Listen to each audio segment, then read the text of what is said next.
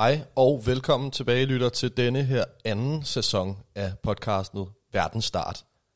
Vi sidder her i vores øh, spisestue, i vores lejlighed i Ørestaden.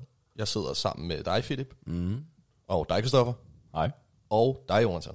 Yes. Og jeg hedder Niels Bunde Jensen, og vi har altså det her verdenskort hængende bag os, bag vores spisebord, øhm, som vi traditionen tro skal tyre en dartpil op på. Og så øh, det land, vi rammer, skal vi jo tage en lille radiofonisk rejse til, kan man sige. Vi skal høre noget musik fra landet, vi skal spise noget dejlig mad senere i aften, og så skal vi ellers bruge hele dagen på at finde ud af alt, vi overhovedet kan. Så Jonathan, vil du ikke bare fatte din dartpil og komme i gang? Det kan du tro. Og jeg sidder bedre end aldrig. Og Ja. det bliver et siddende kast denne Okay, gang, tror den jeg. sidder. Er I klar? Ja. Og der kaster han. Sikkert dog.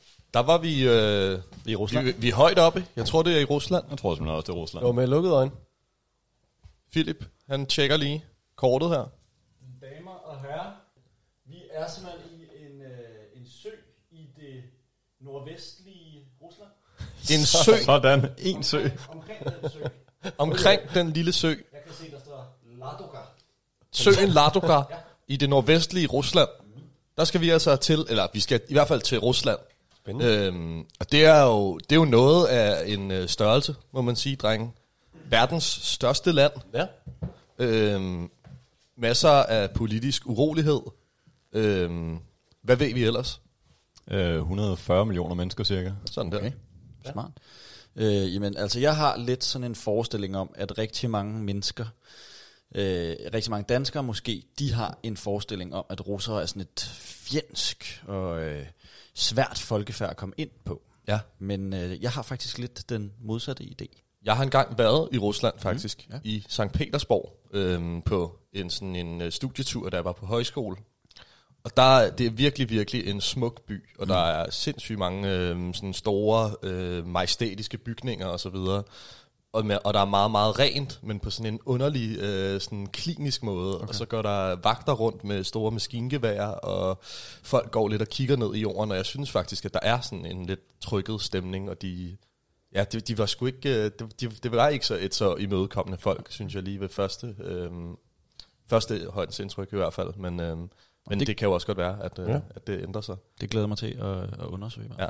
Jeg glæder mig i hvert fald personligt til at skulle høre en masse russisk musik, for det er noget, jeg ikke ved særlig meget om. øh, og jeg synes bare, at vi skal høre det første nummer, som, øh, som jeg har fundet frem, og det kommer her.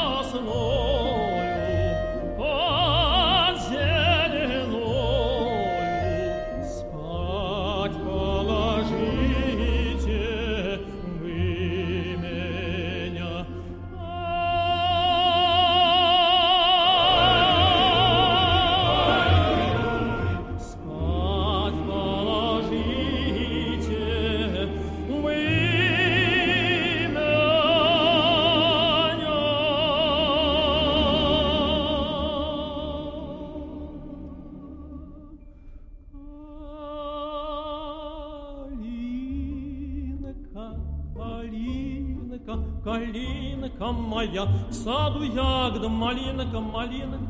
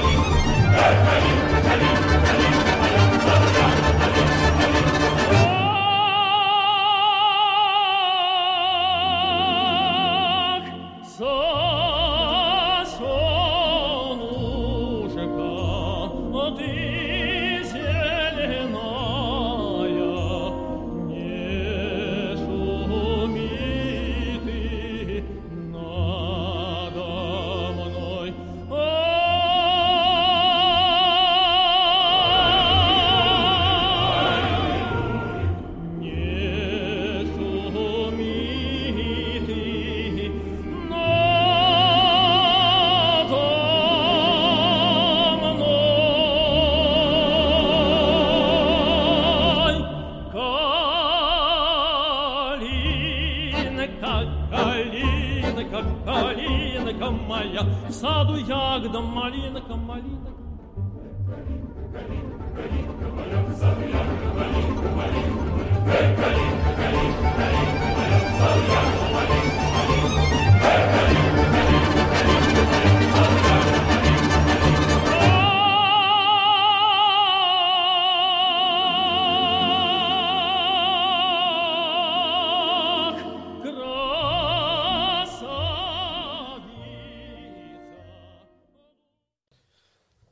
og så er vi ellers kommet en tur til moder Rusland, skal jeg lige love for. Her der var det Kalinka med øh, Red Army Choir, eller det er opført af Red Army Choir. Fordi det er jo den her sådan, øh, klassiske russiske øh, folkesang, der oprindeligt er fra 1860, øh, komponeret af Ivan Ladinov. Jeg tror, det udtales som. Ja. Og det er så en øh, ja, sådan opera-lignende sang, øh, men som også har den her sådan russiske folkemusik inde, øh, som handler om et træ, der springer ud i foråret. Meget smukt. Mm. Øhm, og den bliver så, altså det er sådan en, der ligesom kan opføres af alle mulige, og øh, symfoniorkestre og opera og så videre, og ligesom ofte en del af sådan et større underholdningsensemble, øh, hvor der også indgår teater eller dans ofte, øh, og hvor den her sang så spiller en eller anden form for rolle. Øh, og det er det altså også i den her øh, version, der bliver, op, øh, der bliver opført af det russiske nationale, øh, sådan, altså det russiske militærs officielle kor, som altså har sådan et kæmpe øh, mandskor øh, øh, tilknyttet hæren, øh, og også har sådan en kæmpe trup af balletdansere og folk i sjove kostymer og sådan noget, og tager rundt i hele verden og opfører de her russiske underholdningsspektakler, kan man sige. Mm. Øhm, det kan man se også i, i den film fra øh, 1994, der hedder Total Balalaika Show, som er en øh, ret skør film, der handler om det her fiktive øh, finske band, som øh, instruktøren Aki Kaurismäki har opfundet i en række film, der hedder The Leningrad Cowboys, øh, som minder lidt sådan også om øh, Spinal Tap og sådan andre parodibands, øh, som så blev kæmpestort og fik sådan en karriere ved siden af filmene. Øh, og i 1994 altså optræder sammen med det her øh, militærkor i Helsinki på en fuldstændig proppet plads. øh, og spiller altså sådan udgaver af amerikanske klassikere og rocksangen med det her russiske mandskor, og så altså også en hel masse russisk folkemusik. Øhm, så det er, ja, det er virkelig sådan en Sjov skør blanding. skør blanding, og sådan, ja, en, en crazy film og crazy show, men også en, en sådan ret fint møde mellem øh, vestlig og, og østlig kultur. Øhm, den er super grineren at se i hvert fald. Jeg synes lidt generelt, når jeg tænker på russisk kultur, øhm, så for mig er der sådan den her blanding af noget meget, meget øhm, højstemt og finkulturelt, og altså Bolshoi-balletten og øh, Vinterpaladset, og det her sådan mm. virkelig, virkelig overdået i fin kultur. Og så på den anden side er der den her helt ekstreme lavkultur, hvor det er sådan noget hardcore ratbas musik og øh, altså Adidas suits og vodka ud over det hele. det er sådan, jeg synes, det er en ret, den, sådan, den russiske kultur, synes jeg bare, den er virkelig meget i det ene ja. og det andet spektre, når jeg tænker generelt, og det her er jo så et eksempel på, på øh, finkulturen. Ja. Men det har jo også traditionelt set været et land, hvor der er ret meget opdeling mellem befolkningen. Man skal sige, der er meget den der store eliten, og så er der de, ja, hvad skal man sige, de lavere klasser i samfundet, som ligesom aldrig rigtig har haft så meget også. Nej, det er det. De har prøvet med noget kommunisme og lidt forskellige ting. Men der har bare også altid været den der opdeling der, hvor en stærk politisk elite, og så, ja, Adidas suitsene, eller hvad man skal kalde Ja. Det er selvfølgelig også lidt en fordom og sådan en forudtaget blik på det, men, men, men det, er, det er i hvert fald en spændende opdeling. Christoffer, inden vi snakker øh, helt så meget ind i Rusland og politiske konflikter og så videre og så videre, vil du ikke lige give os en kort faktaboks om det mest basale omkring Rusland? Jo, det kan jeg jo tro. Rusland har gennem tiden været og anses stadig som en politisk modpol til det vestlige orienterede lande, og landet har en lang og omfattende historie bag sig. Området har gennem tiden været præget af forskellige folkeslag og stater, men i 800-tallet opstod, opstod riget Rus, som var den tidligste begyndelse på den russiske stat. Området blev styret af forskellige fyrstefamilier, frem til 1500-tallet, hvor den daværende kejser Ivan den Grusomme erklærede sig som landets første zar og navngav landet Rusland. Styreformen med enevælde fortsatte i mange år frem, hvilket med tiden skabte splid mellem eliten og resten af befolkningen. Og i 1917 overtog bolsjevikerne magten i landet under oktoberrevolutionen som det startskud på en borgerkrig, der varede indtil 1922, hvor Sovjetunionen blev grundlagt. Unionen ophørte igen i 1991, hvor mange af landene splittede op, og styret i Moskva mistede derved mange territorier. I dag er Rusland verdens største land målt på areal med 17 millioner kvadratkilometer, dog kun nummer 9 målt på befolkning, med en befolkning på 144 millioner. Vladimir Putin er landets leder og, og sidder på præsidentposten og har været på givetvis præsidentposten og premierministerposten siden 1999. Og det var altså et stykke faktaboks serveret af Christoffer Ingemann. Tusind tak til ham. Nu øh, tager jeg lidt over og snakker lidt om, øh, om Moskva, hovedstaden i, øh, i Rusland. Øh, der bor cirka 12 millioner i, øh, i byen, og øh, det er en travl storby. Og når man øh, researcher, så falder man specifikt over én ting. Og det er trafik og infrastruktur. Fordi hvordan kommer man rundt i denne her storby? Der er naturligvis øh, både tog- og metrosystemer, men i myldretiden der er de her øh, metroer så overfyldte, at man ofte må øh, stå på stationen og se de fyldte tog passere. Derudover så kan man hoppe ind i øh, sin bil og køre fra den ene ende af byen til den anden, hvis man skal på arbejde eller hvis man skal noget. Øh, men lige præcis det her, det er problematisk. Fordi, kender I Stopram? Har I hørt om, øh, har I hørt om det? Nej. Nej. Nej. Det er et privat initiativ, som, øh, som ligesom er opstået af helt almindelige moskovitter, altså borgere af Moskva, der, simpelt, øh, der simpelthen er så træt af douchebags i trafikken. Stop ram, det betyder nemlig stop at douchebag, altså stop en nar eller noget i den stil. Ja.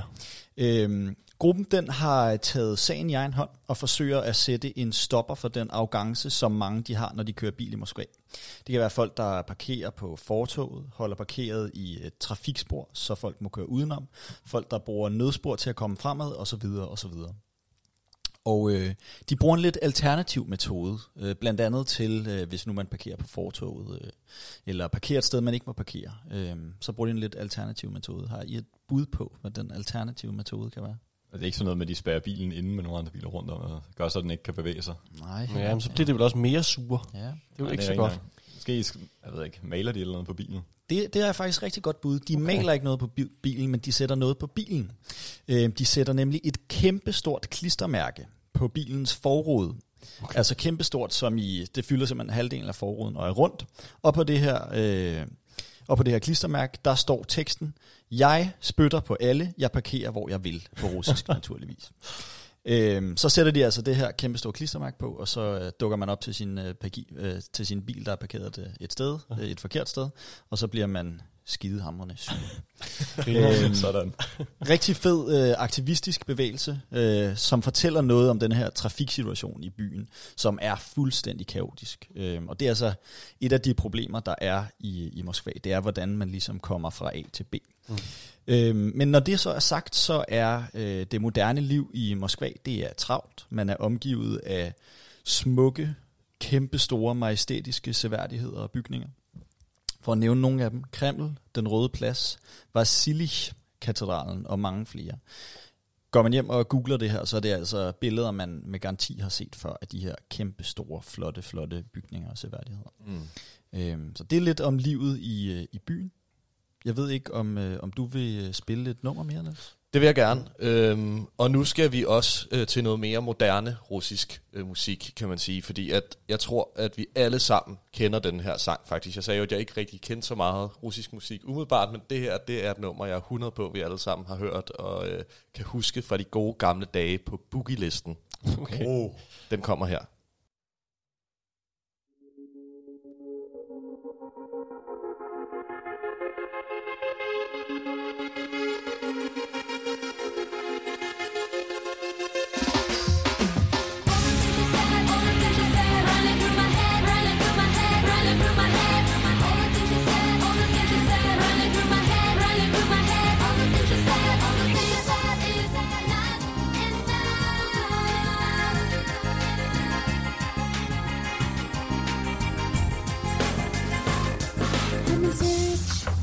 Totally lost. If I'm asking for help, it's only because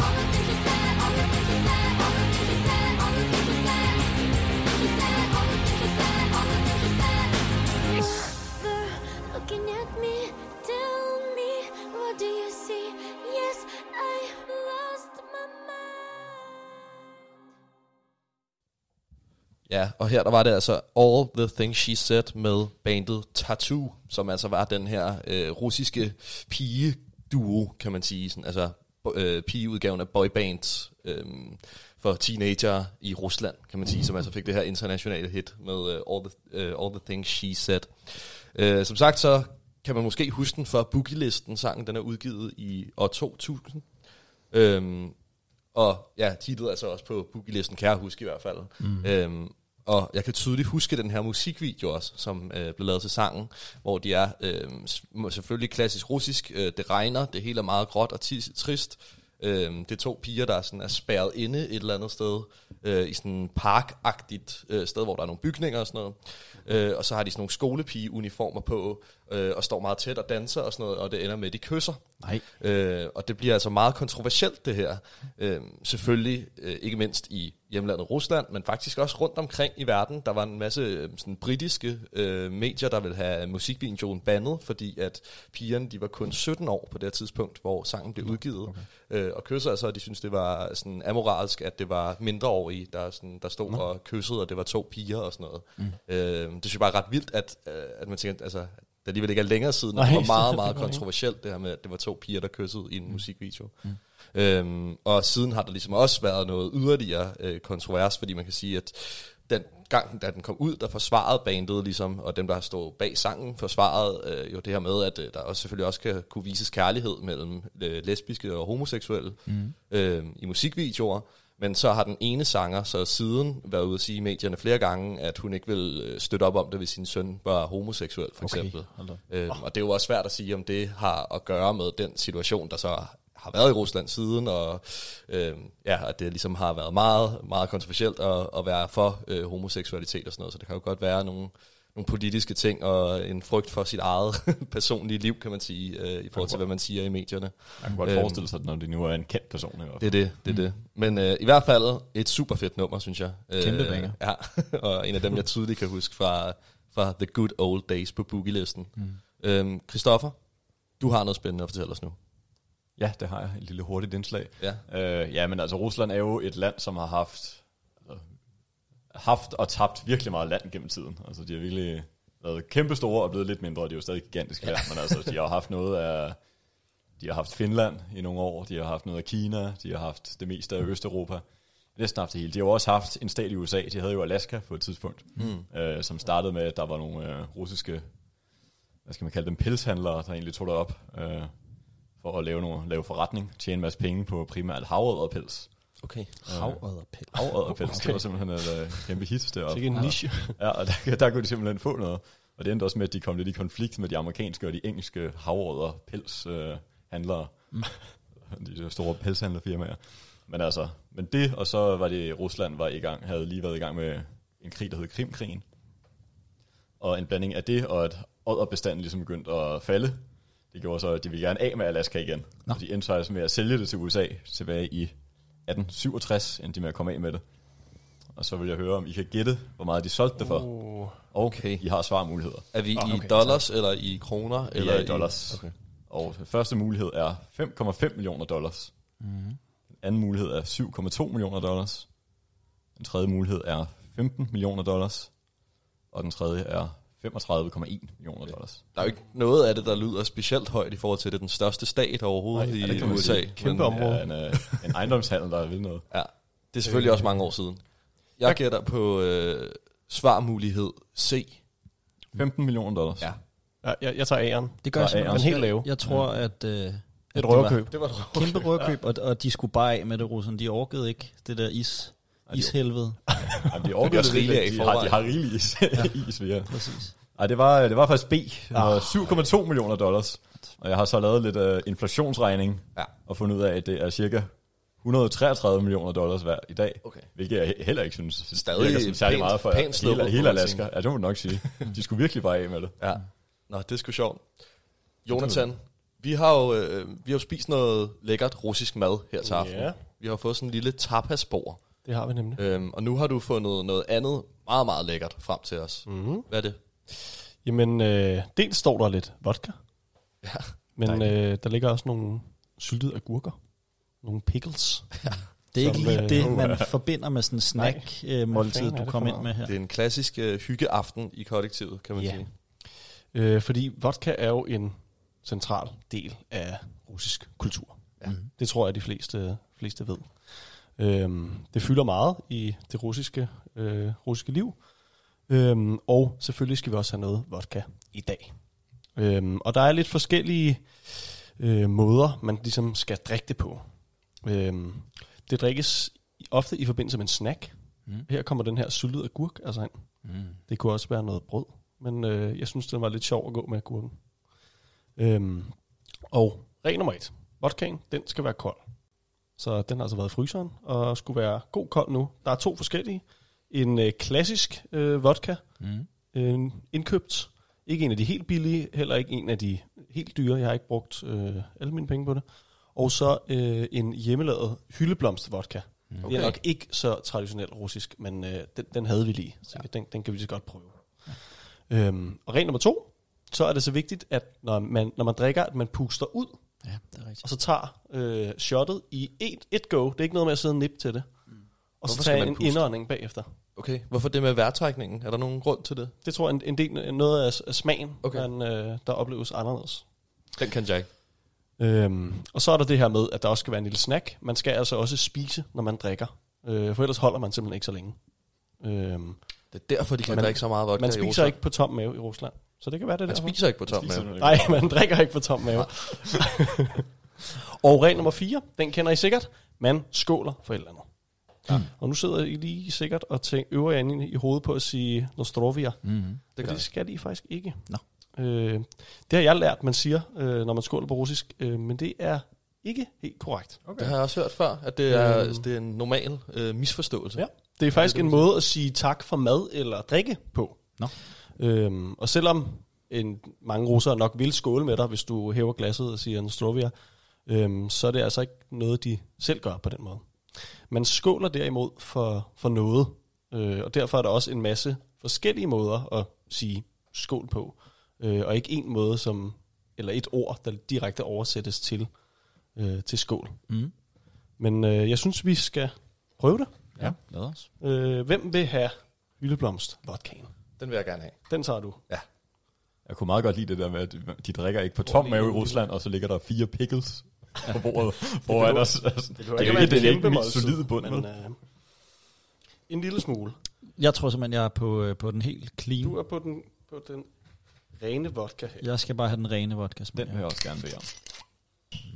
Ved du noget om, Jonathan, om de sådan... Jeg har sådan indtryk af også, øh, hvad man ser i film og sådan noget, at når man, ligesom når man starter med at drikke vodka, så fortsætter man. Det er ligesom i Japan, når man sidder og drikker sake til øh, forretningsmøder og Ja. sådan noget. At det er sådan en, det er sådan et svaghedstegn, eller sådan, det er virkelig, det er sådan æresbrud, Ja. hvis, man, hvis man stopper. Det tror, det tror du har ret Så i. det er bare sådan en binge-druk. ja, Altså. du bliver simpelthen ved. Ja. Øh, og det, der, det, ja, der passer nok også meget godt med, at man ligesom også skal have noget Ja. mad løbende, når man, Ja, øh, præcis. Når man det er drikker det. virkelig øh, voldsomt. Øhm, og det kan være, at en af jer kunne tænke sig at skåle for et eller andet. Ja. Nu tager vi den bare på dansk. Øh, Jamen, jeg vil gerne skåle for, at vi er tilbage mm. i verdensstart med anden sæson, og vi er samlet rundt om bordet her igen, og det er super hyggeligt at se jer. Skål for det. Så man, vi puster ud først. puster ud, Mm. så tager man det hele, og en stor indånding.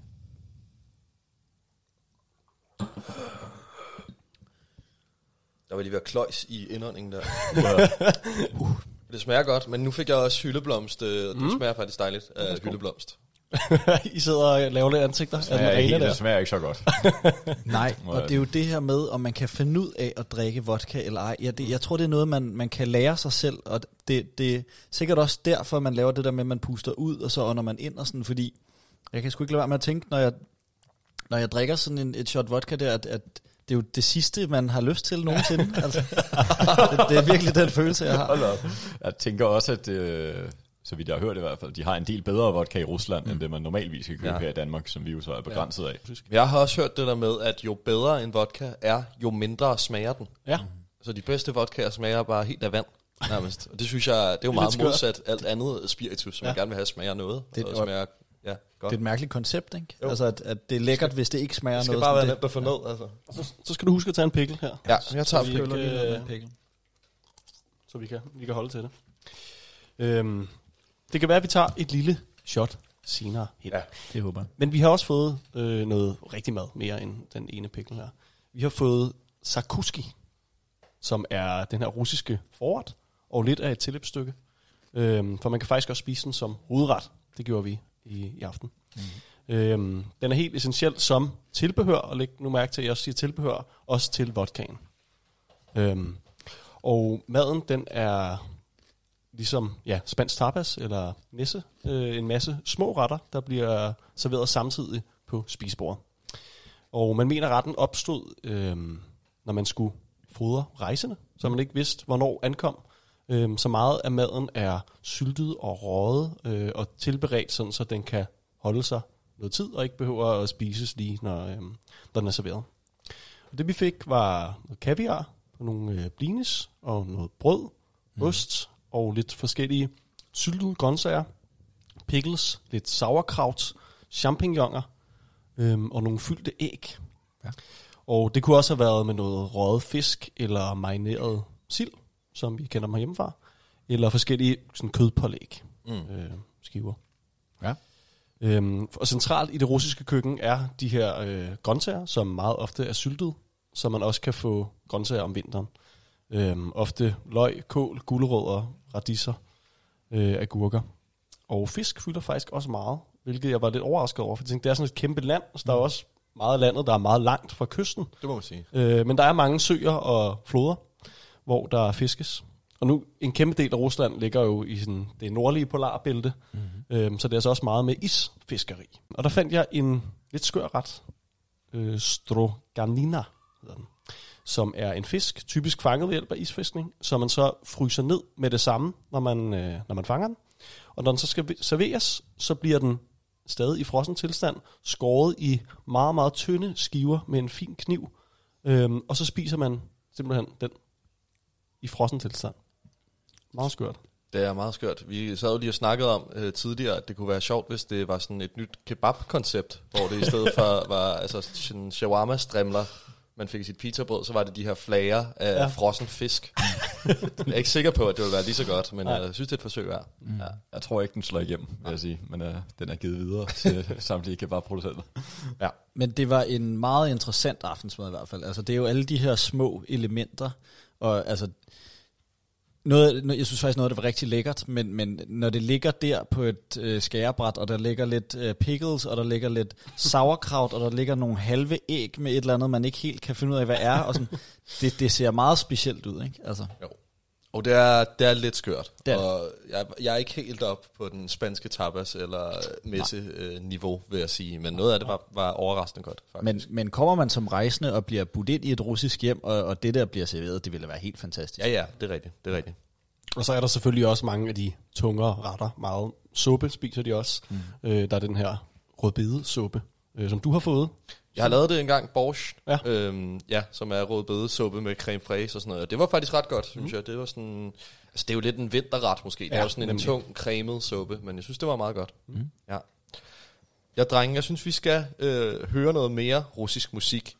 Og øh, vi hopper lidt tilbage i tiden igen, for vi skal tilbage til 1920'erne, øh, i hvert fald til en start. Fordi at øh, i Rusland i 1920'erne, der skete der rigtig, rigtig mange spændende ting faktisk. Både i musikken og også i filmens verden. Og der var ligesom den her sådan, øh, blanding af øh, videnskab og kunst, øh, der fandt sted. Øh, I filmen, der kom de russiske formalister og lavede alle mulige eksperimenter med kemikalier på filmstrimmet, og klippede øh, filmstrimmet op og sat sammen på nye måder og sådan noget, og skabte den russiske montagefilm, øh, som har været en kæmpe betydning sidenhen øh, for filmkunsten generelt. Øh, og i musikken øh, var der altså alle mulige øh, sådan avantgarde lydeksperimenter, der også brugt øh, nye videnskabelige og teknologiske landvindinger til at lave helt nye lyde. Øh, og en af dem, det er teraminen, som er øh, sådan bredt anerkendt som det første elektroniske instrument nogensinde. Okay. Øh, opfundet af en gut, der hed Leon Teramin, og altså er opkaldt efter ham selv. Og det er den her sjove, sjove, øh, det her sjove instrument, som er sådan en øh, jernstang, eller sådan to metalstænger, der stikker lige op i luften, og så er der så en eller anden form for øh, sådan amplifier, eller noget, der ligesom modtager det elektromagnetiske signal, de her metalstænger øh, udsender, og så spiller man på den ved at bevæge sin hånd øh, tættere på, eller længere væk fra de her jernstænger, og hvis man er god til det, kan man også vibrere sådan med hånden for at, øh, at finde ud af, hvilke toner man kan ramme hvor, og sådan noget. Ja, meget skørt. Meget skørt. Og det har altså den her sådan øh, meget øh, spacey, øh, ofte sådan lidt øh, uhyggelig lyd, eller det bliver øh, ofte blevet brugt i film og soundtracks og så videre til at skabe sådan en uhyggelig stemme. Mm. Hvis I har set Barnaby nogensinde, mm. kan I hu- måske huske intromelodien, hvor der er den her uh, Ja. lyd. Det er sådan en termin, Nå. der laver den, og blev også øh, er det meget blev kæmpe hyggeligt. stort i, øh, sådan, i sci-fi soundtracks øh, Ja. i film i 50'erne, øh, fordi det har den her sådan, det lyder som noget, der kommer fra en anden verden ja. I virkeligheden. Øh, jeg har fundet et lille klip, hvor øh, Leon her, han simpelthen øh, giver en lille instruktion i, hvordan man spiller terminen, og, øh, og spiller på den selv. Det synes jeg lige, vi skal høre. Det lyder sådan her. Det lyder meget som et klaver. Det er et klaver. den kommer her nu.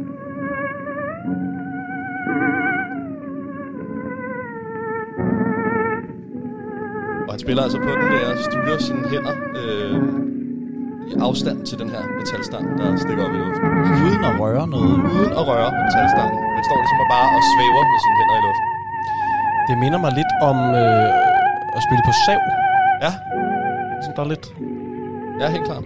Og det kan også lidt godt lyde som en, sådan en violin eller andre ja. øhm, sådan orkesterstreng-instrumenter, synes jeg.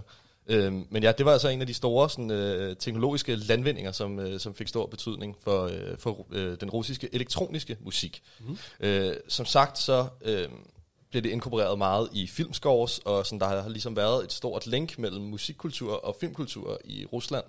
Øh, og det sådan ligesom var en meget af det musik, som folk hørte, var de her store øh, filmscores, som blev lavet til film, og mange af dem øh, brugte altså også elektroniske øh, elementer.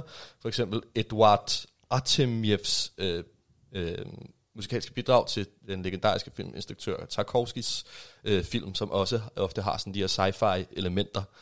Øhm, så der er sådan den her fascination af, sådan, af det ydre rum, og mm. af andre verdener og dimensioner og sådan noget, som fylder meget i den elektroniske musik, især i Rusland. Og jeg har brugt rigtig meget af eftermiddagen på at høre øh, russisk elektronisk musik, for der er simpelthen så meget fedt. Det er virkelig sådan et loophole, jeg, mm. jeg er faldet ned i i nogle timer og har fundet sindssygt meget fed musik. Øhm, et bud på, hvordan det lød i 80'erne, synes jeg, vi skal høre her. Øhm, det er en sang, der har været lidt svær at finde på Spotify, men den ligger altså på YouTube og hedder Safari. Øhm, så vidt jeg kan læse mig frem til det. er Sådan, teksten er meget på russisk, det der står, Ah. ah. men den hedder vist Safari, og er lavet af en, der hedder N. Sokolov. Okay. Øhm, og den synes jeg, vi skal høre her, så kan vi snakke om den bagefter.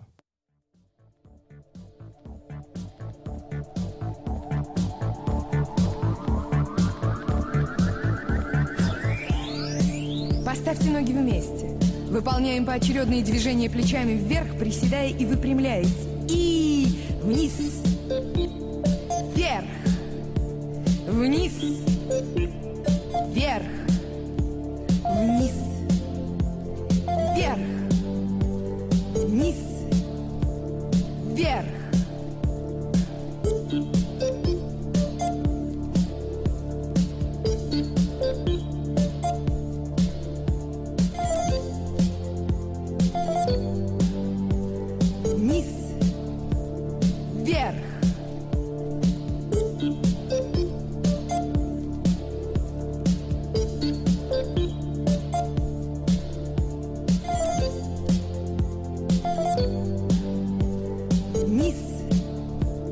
вверх.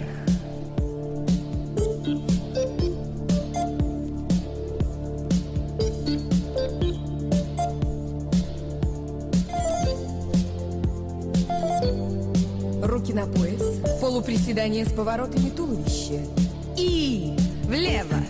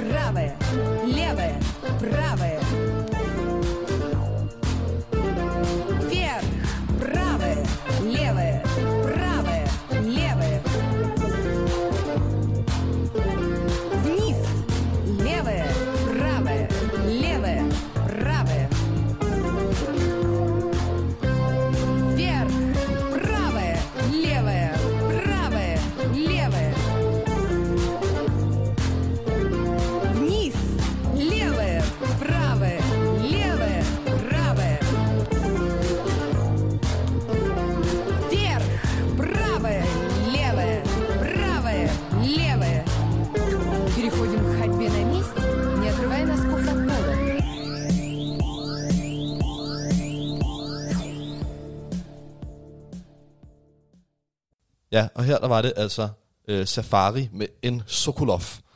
Øh, hvad jeg kan læse mig frem til på den her YouTube-video, så er det her sådan også en øh, sådan gymnastik-sang, eller det er sådan blevet brugt til at, øh, til, sådan, Ah, til at jeg træne. mig. jeg, jeg tror, det er, sådan, det er lidt en instruktion, der kom, da hun øh, synger i løbet af sangen, sådan noget højre-venstre-agtigt, Nice. tror jeg. Ja, jeg tror, det er sådan noget lignende. Mm. Øhm, og ja, øh, jeg synes, det er super fedt. Øhm, det her, det, er sådan, det kan jo umiddelbart minde lidt om, sådan, om kraftværk og andre sådan, tidlige øh, elektroniske pionerer, kan man Ja. sige.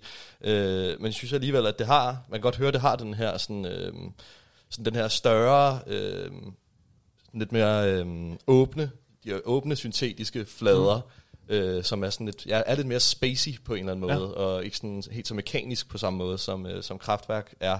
Øh, og så når jeg hører det, så, så tænker jeg, at, at, at det både lidt peger frem mod øh, Daft Punk, øh, og især sådan deres Random Access Memory plade, mm. øh, og sådan mange af de elektroniske fornemmelser, der er der, og også med robotlydene.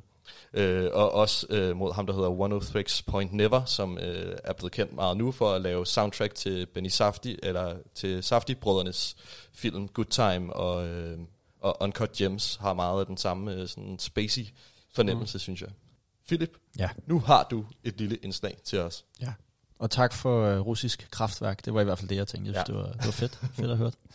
Øhm, før fortalte jeg lidt om uh, livet i Moskva, eller nogle af de uh, problemer, der kunne være ved at leve i Moskva, altså storbyen. Og nu uh, skal vi lidt ud på uh, landet. Vi skal ud til landsbyen Merkushino. En lille bitte flække, uh, langt, langt væk fra alt i sådan den midt øh, vestlige del af Rusland, så altså inde i landet. Øhm, Rusland, det er jo kæmpestort, som vi ved, og som vi også har snakket om tidligere. Så når man siger på landet, jamen så kan det jo være hvor som helst. Der er kæmpestor forskel på øh, nordlige sibiriske områder, vestlige områder, østlige områder, sydlige områder osv. osv. Øhm, men mange af de her landområder, de her landsbyer, de har øh, det til fælles, at livet det kan være sådan ret barskt. Øhm, der er rigtig langt imellem jobmulighederne, og derfor så er der en del af de her mennesker i øh, ude på landet, som mangler jobs, eller som, øh, som sådan besidder selvopfundne jobs. Altså hvis man nu øh, står på landevejen og sælger nogle af de bær, man har fundet i haven, eller man tæller kartofler eller noget i den stil. Og der er sådan meget, meget øh, lav løn ofte. Øhm, mange af de her landsbyer, de mister også langsomt øh, dets indbyggere. De, øh, de gamle, de dør simpelthen af naturlige årsager, og de unge, de søger ind mod byen. Mm. Så øh, indbygningstallene i de her øh, landsbyer, de er dalende. Og så kan infrastrukturen i de her landsbyer være rigtig, rigtig dårlige. Vejene de er ødelagte og tilbage fra sovjettiden og er ikke blevet øh, sat i stand siden da. Øhm, det virker lidt som om, at mange har en følelse af håbløshed i de her landsbyer. Øh, det er sådan lidt faldefærdigt. Øhm, og den følelse gør desværre, at en stor del af, ikke en stor del, men en del af, øh, de, bef, øh, de, af den befolkning, der er i de her landsbyer, de begynder at, at drikke, og til man drikke for meget, og, og have et usundt forhold til alkohol, og måske til vodka. Øhm, så det, det kan se sådan lidt håbløst ud, men på trods af det, så er de her landsbyer utrolig smukke. Der er ofte kæmpe store, velholdte kirker øh, i denne her lille bitte flække, Matcusino. Der er som sagt 100 beboere, alligevel så er der en kæmpe stor, virkelig, virkelig smuk kirke, som betyder rigtig meget for denne her øh, lokalbefolkning. Der er gamle historiske bygninger, og så er der utrolig smuk natur. Og ikke mindst så er der øh, et smilende, fortællende og meget interesseret øh, folkefærd. Øh, jeg har sådan prøvet at finde forskellige øh, videoer, hvor at øh, nogle af de her landsbyboere, de bliver interviewet, eller man snakker med dem. Og der oplever jeg, at, øh, at man er meget interesseret øh, af de her, øh, at den her landsbybefolkning er meget interesseret i at fortælle den historie, øh, som de har oplevet, og fortælle historien om deres øh, landsby, og fortælle historien om, om, hvordan mange af generationerne ligesom har, har boet i denne her landsby. Når man ser videoer, og når man ligesom undersøger det her landsbyliv i Rusland, så virker det bare helt generelt som et folkefærd, der, der elsker at, at fortælle historier, og som er meget hjertevarmt og inviterer ind øh, på frokost, øh, som vi har fået det i dag, på en, øh, en lille squid vodka, eller en, øh, en druagurk, eller noget af den stil. Så, øh, så jeg synes, det er rigtig spændende at, at kigge på de her små russiske landsbyer.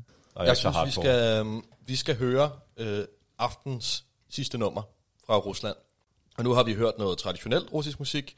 Vi har hørt en popbasker uden lige med All the Things She Said, og vi har hørt noget russisk elektronisk musik. Og nu skal vi til den russiske rock Sådan. med en af de aller øh, største navne, der findes der. Der er tale om gruppen Kino, og deres nummer Gropa Krovi. Den kommer her.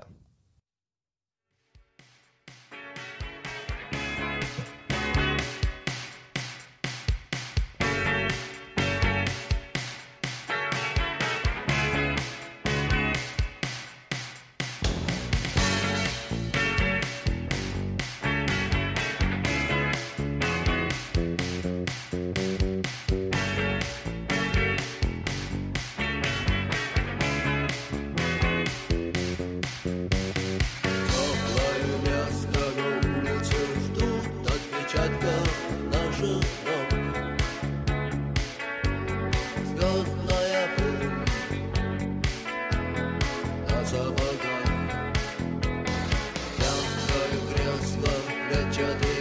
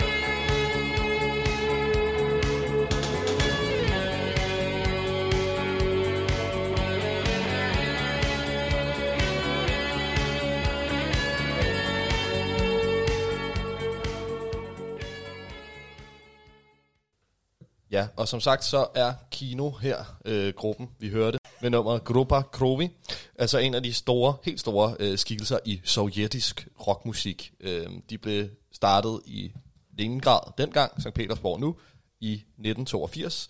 Øhm, og øh, især deres sådan, frontfigur og forsanger, Viktor Soy, er blevet sådan en øh, kæmpe stjerne legende øh, figur i øh, Rusland sidenhen. Og han har ligesom sådan en karakteristisk øh, enkel, øh, meget monoton sangstil, og det samme gør sig også gældende i hans tekster, som øh, ligesom er sådan meget enkle øh, og består af sådan en simpel poesi øh, om mm. ting øh, omkring ham og sådan meget hverdagssituationer. Øh, der er også mener mange i hvert fald, nogle temaer sådan om frihed og øh, løsrivelse fra øh, et styre og sådan noget. De har en sang, der handler om anarki blandt andet. Øh, men de har ligesom forsvaret sig det her band med, at det er bare kunst, det de laver, og de tager ligesom afstand fra enhver form for politik eller journalistisk øh, sådan behandling af, af deres, øh, af deres numre. Øhm, igen kan man sige, at der er jo en tydelig sådan, øh, et link til filmen også. Gruppen hedder jo Kino øh, for det første, og så var han også for, eller var han også skuespiller ham her, Victor Soy, og medvirker blandt andet i filmen The Needle fra 1988, hvor øh, den her sang hvis nok også er med. Øh, og albummet, der også hedder Grupa Krovi, hvor den her sang kommer fra, øh, det er ligesom deres helt store gennembrud, både i, i Sovjetrusland, men også i den vestlige verden, hvor det blev øh, ligesom genudgivet i USA på Capitol Records, det er store øh, pladeselskab, og blev hyldet af den øh, sådan legendariske musikkritiker øh, Robert Christgau blandt andet. Øh, så det var altså her, de sådan virkelig slog igennem, også for et vestligt publikum. Og man kan godt høre, synes jeg, når man hører det, at det er sådan rimelig standard øh, rockmusik, som vi også, og, som vi også øh, kender det øh, herfra. Men alligevel synes jeg, der er sådan... Ja, som sagt, han har den her sådan monotone øh, sangstil, som også kan virke sådan, være sådan lidt, øh, det virker sådan lidt marcherende, synes jeg. Eller sådan, det har lidt den her sådan militante feel, ja. som, der også, øh, som der også var i, i den, første, den første sang, vi hørte øh, med Red Army Choir. Christoffer, inden vi runder af, så har du lige lidt mere, du vil fortælle os. Det er en sidste hurtig anekdote. Ja. Øh, fordi lige inden, at kommunisterne eller bolsjevikerne overtog magten i Rusland, der hed den sidste kejser, Nikolas den anden. Det er egentlig ikke ham, jeg vil tale om, det er hans spirituelle rådgiver, eller hvad man skal kalde det, ja. som hedder Grigori Yefimovich Rasputin. Ja. Og mest navnet Rasputin, det vækker måske noget gameklar. Ja, ham kender. Det er ham, der er blevet forsøgt dræbt på alle mulige vilde måder. Simpelthen. Ja. Han var meget vild. Han blev født i øh, 1869 i byen øh, Pokrovskoye, som er nok ikke udtalt rigtigt, men gør så godt det kan. Mm. Øh, og så tog han så på kloster for at blive munk i sine unge år, og endte med at beslutte, at det ville han faktisk ikke alligevel. Øh, så han forlod klosteret for at stifte en blive gift og stifte en familie. Øh, og så efter nogle år i løbet af sine 20'ere, der forlod han så familien for at tage på sådan en, øh, en pilgrimsfærd, eller hvad man skal kalde det. Han rejste rundt i Grækenland og Mellemøsten blandt andet. Og efter, og der begyndte at opstå sådan en historie og også lidt savn om ham. Så efter nogle år, der vender han så tilbage til St. Petersborg, og er der noget tid ender med at møde Tsar-familien, som bliver meget betaget af ham og fortællingerne om ham. Og de vil gerne bruge ham som healer til deres syge søn. Okay. Så han kommer ligesom ind i familien gennem den vej, og begynder også at blive sådan en spirituel rådgiver, og de tror meget på de her underlige kræfter, som han påstår, han påstår sig have. Øh, stoler på ham som healer, og stoler på hans råd, forsvarer ham meget, selvom mange af de andre magthavere i Rusland, de bryder sig altså ikke om Rasputin. Og de vil gerne af med ham. De synes, det er lidt mærkeligt, at der er den her lidt underlige munk, der påstår at være magiker, som rådgiver altså de mest magtfulde mennesker i landet. Mm. Og det ender så også med, at, øh, at han jo så, som det blev nævnt, bliver forsøgt myrdet ved, at han bliver inviteret ind til middag med blandt andet øh, Felix Yusupov, som var en af prinserne i Rusland dengang. Øh, han kommer ind til det her selskab med en masse magthaver, og der er rødvin og kage, øh, som de har så har forgiftet med en hel masse cyanid. Okay. Øh, cyanid nok til fem mand, øh, indtager han ifølge historierne i hvert fald. Øh, han sidder og spiser og drikker, og de venter ligesom på, at han drætter om, så de kan komme af med livet.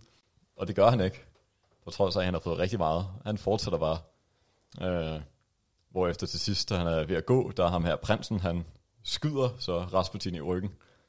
Øh, og går derefter ud fra, at han er død, kommer hen til ham, og han er så stadig ikke død, og begynder at overmande ham her prinsen, og ved at kvæle ham. Okay. Og så, øh, ja, så de andre, som ligesom vil have ham dræbt, de ser så det her, og de ender så med at løbe ud, og så begynder de at skyde ham en hel masse gange, og skyder ham til sidst i panden, og pakker ham ind i tæpper og smider ham ned i floden. Der er han så faktisk også død. Men altså, Der dør han. Ja, der dør han. Meget sejlivet herre. Og det var så et eller andet med, at en senere en obduktion, der fandt os ud af, at det var det, det sidste skud i panden, og så, der dræbte ham. Okay. Så altså, han har været meget, meget sejlig. En fandens kal. Ja, det må du godt nok sige. Altså, Hvis der virkelig var- nogensinde har eksisteret en. Drenge, vi skal runde af for i aften, i hvert fald i forhold til Rusland. Øhm, hvad synes I, I har fået ud af det her øh, næsedyk ned i verdens største land? Personligt har jeg, tror jeg, den største oplevelse altså har været den her elektroniske musikscene, som, øh, som jeg ikke kendte noget til rigtigt i Rusland, som øh, virkelig har meget at byde på. Ja, det var også det var, det var fedt at høre. Øh, Jeg synes, det har været spændende med maden. Øh, Det her sådan lidt underlige mix, som det virker meget fjernt for os, den her tapas-stil, som vi bare overhovedet ikke kender, øh, kender til. Så det har været interessant at prøve, og også at smage lidt på en vodka og prøve den der teknik med at puste ud og, og ånde ind. Og sådan. Det, ja, det var spændende.